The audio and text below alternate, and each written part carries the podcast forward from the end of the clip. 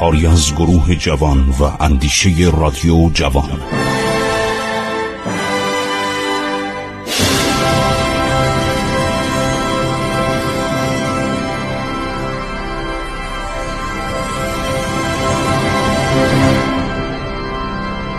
بسم الله الرحمن الرحیم.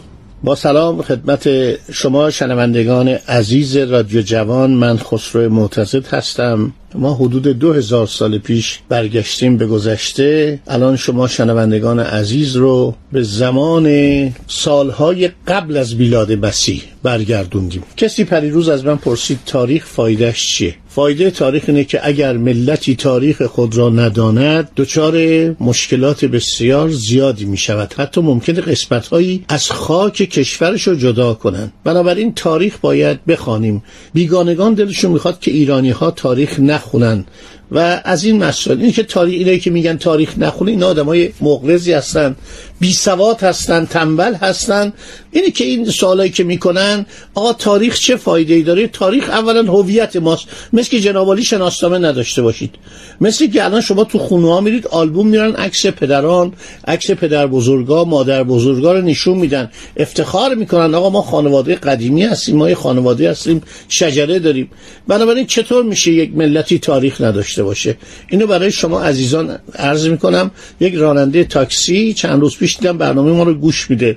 داشتیم می‌رفتیم سوالاتی که من واقعا برام حیرت انگیز بود که این راننده چقدر آدم اولا فرهیخته ایه و چقدر مطالعه می‌کنه و چه سوالایی خوبی می‌کنه. حالا بریم سر موضوع دنباله اشکانیان و باز هم مشکلات ایران با امپراتوری روم. فکر کنید یه ایالات متحده آمریکای امروز در آن زمان همسایه ایران بوده و می‌خواسته بیاد خاک این مملکت رو بگیره و برسه به هندوستان.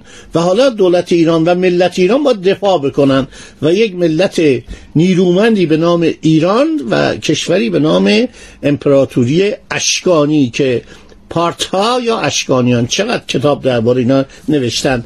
یک کتابی مدت هاست. من در این برنامه دربارش صحبت می‌کنم. آندر ورستانتیک این احتمالا بلژیکیه تاریخ امپراتوری اشکانیان یک نکته جالبی من دیدم. زمانی که جودیو سزار می‌خواست روم رو تبدیل به امپراتوری بکنه یه دی باش مخالفت کردن براتون گفتم که اینا در سنا زدن و کشتن. جولیوس سزار یک سردار بزرگ کنسول بود. کنسول اول بود. کنسول اول یعنی حکومت کنسولت یعنی سه نفر اداره می‌کردن. در فرانسه هم بود. نکته خیلی جالب اینجاست که کاسیوس و بروتوس که اینو کشتن تحت تعقیب اوگوستوس قرار گرفتن. همین که ماه اوگوست ماه آگوست یا که میگن به نام اون امپراتور بود از بستگان سزار بود. کاسیوس به ایران پناهنده شد. من نمی‌دونستم. جمهوری خواهان ایتالیا به ایران پناهنده شدن. اومدم به کیتسبون. این مطالبی که من از روی کتاب اندره ورستانتیک خوندم برام خیلی جالب بود. یعنی واقعا نمی‌دونستم که ایران چنان قدرتی بوده که اینا بلند شدن از اونجا پناهنده شدن. کاسیوس جمهوری خواهان اومدن با کمک دولت اشکانیان که ما می‌خوایم بریم و بجنگیم با دولت شود امپراتوری روم که آنتوانو که شکست میدن ایرانی ها حالا نوبت اوگوست می‌رسه. اوگوست خیلی آدم زرنگه. اولین امپراتوره. یعنی پادشاهی میشه. جمهوری تبدیل به پادشاهی میشه و اوگوست میاد و میگه که عرض شود ما به ایران فعلا کاری نداریم. مسئله مشرق رو می‌ذاره کنار. و براتون گفتم که یک زنی رو به نام موزا میفرسته به ایران. کنیزی به نام موزا که این کنیز میاد و همسر ولیت میشه. یعنی فرهاد چهارم. و بعد فرهاد پدرش ارود دوم رو می‌کشه جالبه که این زن مسیر تاریخ ایران رو عوض می‌کنه. یعنی واقعا با سیاست مکارانه میاد و پسری از این فرهاد چهارم به نام فرهادک در تاریخ هست. بخونید به وجود می‌رسه که با کمک مادرش پدرش رو مسخون می‌کنن. یعنی از این به بعد امپراتوری اشکانی در اختیار یک رومی زاده است. یعنی الان سیاست ایران بنا به اراده روم میچرخه.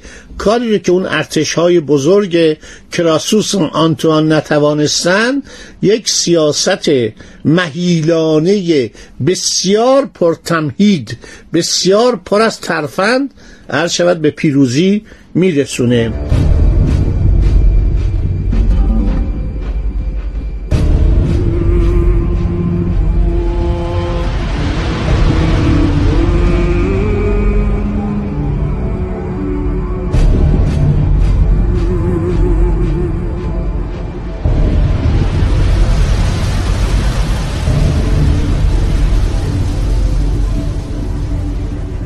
کاسیوس در تاریخ اشکانیان آمده در کتاب آندر ورستانتیک چرا؟ برای اینکه اینها در منابع خودشونو دارن. ما نداریم. ما منابع بیزانس من نگاه کردم 39 تا ما کتاب مورخین بیزانس درباره ایران نوشتن. قبل از اونم مورخین رومی. همه اینا رو اسامیشون مرحوم دکتر محمد جواد مشکور در کتاب تاریخ عرض شود که سیاسی ساسانیان تمام اینا رو یک ککی معرفی کرده و شاید من می‌خوام بگم دو سوم اینا رو ما اصلا کتاباشون رو ندیدیم. اینا به زبان لاتین هست به زبان انگلیسی فرانسه ایتالیایی به آلمانی اینا همه در دسترسشونه. یک نفر محقق آلمانی وقتی بخواد درباره ایران کتاب بنویسه مثل مارکوارد همه چی داره. تمام اسناد و مدارک جلوشه. و نوشته که کاسیوس به ایران میاد. این برای خیلی جالب بود. کاسیوس که کشنده سزار بوده و به اتفاق بروتوس سزار رو می‌کشن در مجلس سنا نوشته این کهنه سرباز رومی به شرق آمده بود از ارود درخواست کند با چند فوج از جنگجویان سوار سنگین اسلحه و کمانداران با تجربهش که کارایی آنان را تحسین می کرد از سپاه جمهوری خواهان در برابر جولیوس سزار عرض شود که حالا که جولیوس سزار یعنی کشته شده طرفداران جولیوس سزار یعنی اوگوستوس. نوشته از من حمایت کنید. بعد میگه اورودم یک سیاستمدار بسیار برجسته بود. توجه می‌کنید.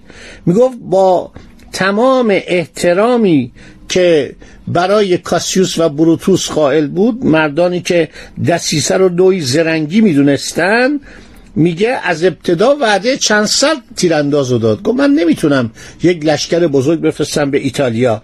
چهار هزار سرباز برای کمک به منظور پیروزی در مأموریتش در شرق در اختیار کاسیوس قرار داد. بعد جنگ در میدان نبرد مقدونیه که الان در کشور یونان نصفش مال یونانه و نصفش مال عرض شود که جمهوری مقدونیه که از یوکوسلاوی جدا شده. جنگ در اونجا اتفاق میفته کاسیوس و بروتوس سپاهی از ملیت های مختلف تشکیل میدن و عرض شود که کاسیوس کشته میشه. یعنی دولت اشکانی حاضر نمیشه که یک ارتش بزرگ در اختیار کاسیوس قرار بده. نکته ببینید اینجا جالبه که امپراتوری روم در اون زمان چگونه روی ایران حساب می‌کرد که جمهوری خواهانش میان به کشور ایران پناهنده میشن و دولت ایران فقط چهار هزار سرباز. میگه من نمی‌خوام نمی‌خوام تو این کارها دخالت کنم. سیاست اوگوستوس در زمانش خیلی ملایمه. یعنی سعی می‌کنه با ایرانیا کنار بیاد. اوگوستوس اولین امپراتوری که البته اکتاویوس هم بهش میگن. این اسم اکتاویوس یا اوگوستوس یکیه.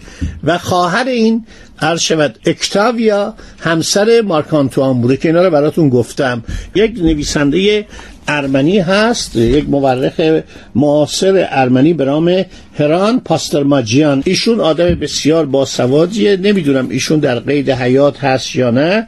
کتابی به نام تاریخ ارمنستان نوشته که دیروز داشتم نگاه می‌کردم برای این برنامه دیدم چقدر از اشکانیان تعریف کرده. نوشته که سلسله اشکانی یکی از سلسله های بسیار بزرگ تاریخ ایرانه که در حقش ظلم شده.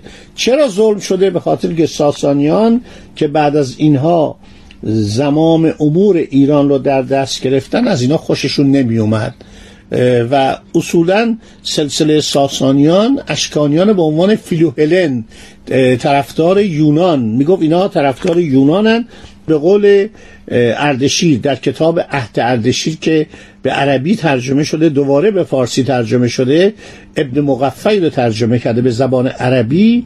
نوشته من وقتی زمام امور ایران را در دست گرفتم ایران دیویست و یک کت خدا داشت. یعنی چی؟ یعنی حکومت ملوک و توایفی بود. دیویست و یک کت خدا داشتن یعنی مملکتی که تمرکز نداشت و به صورت ملوک و توایف اداره می‌شد.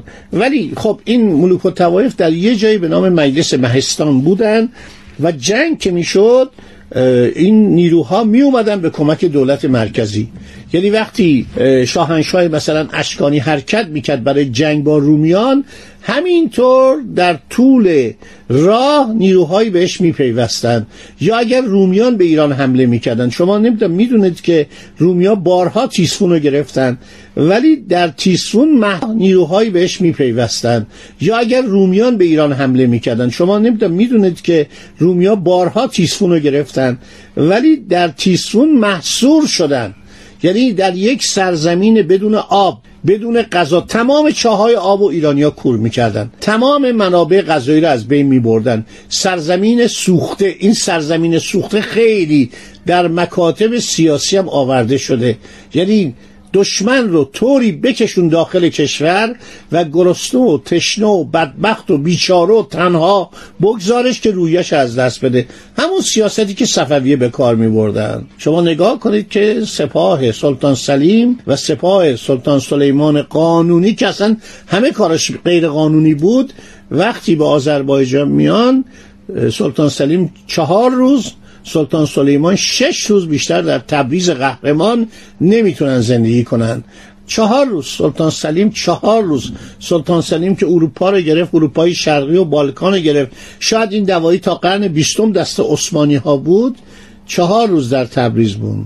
سلطان سلیمان خوشبختتر بود. شش روز بود. تمام اسناد و مدارکش موجوده. بعد این پاستر ماجیان مورخ ارمنی خیلی قشنگ. میگه راویلنسون اون محقق انگلیسی که افسر ارتش انگلیس بود ولی باستانشناس بود و اومد کتیبایی نقش رستم و اغلب این کتیبایی دوران داریوش اون خون و این نقش رستم و کتیبه های داریوش در نقاط مختلف و این خون کلید رمز رو تقریبا شامپلیون پیدا کرده بود. شامپلیون که محقق فرانسوی بود. با ناپلئون رفته بود به مصر در 1796 میلادی و شروع کرده بود این کتیبه رو کشف کرده بود. یه هیئت بزرگی از باستانشناسان رفتن. براشون جالب بود که آقا این اهرام ثلاثه چیه؟ عرض شود که این لابیرنت ها این دهلیز های زیرزمینی چیه؟ این مجسمه ها چیه؟ اینا رو کی ساخته؟ در چه زمانی ساخته؟ همه اینا از بین رفته بود. چون زبانهای باستانی رو مردم نمی‌تونستن بفهمن خطوط میخی رو نمی‌تونستن بفهمن خطوط هیروگلیف رو نمی‌تونستن بفهمن اینا همه تو قرن 19 هم خوشبختانه مقدمات که از قرن 18 هم آغاز شده بود در قرن 19 هم کشف شد. تاریخ کشور شما هم ایران هم از میان سنگ ها بیرون اومده. شما اینو قبول کنید. تاریخ ما واقعی ما تاریخ واقعی ما تاریخ کشور ما از خاک بیرون آورده شده از سنگ نقش ها بیرون آورده شده از آثار زیر خاکی بیرون آورده شده. دوستان وقت من تمام شد. انشاءالله در برنامه بعد دنباله ماجراهای دولت امپراتوری روم و دولت امپراتوری اشکانی رو براتون تعریف خواهم کرد. خدا نگهدار شما با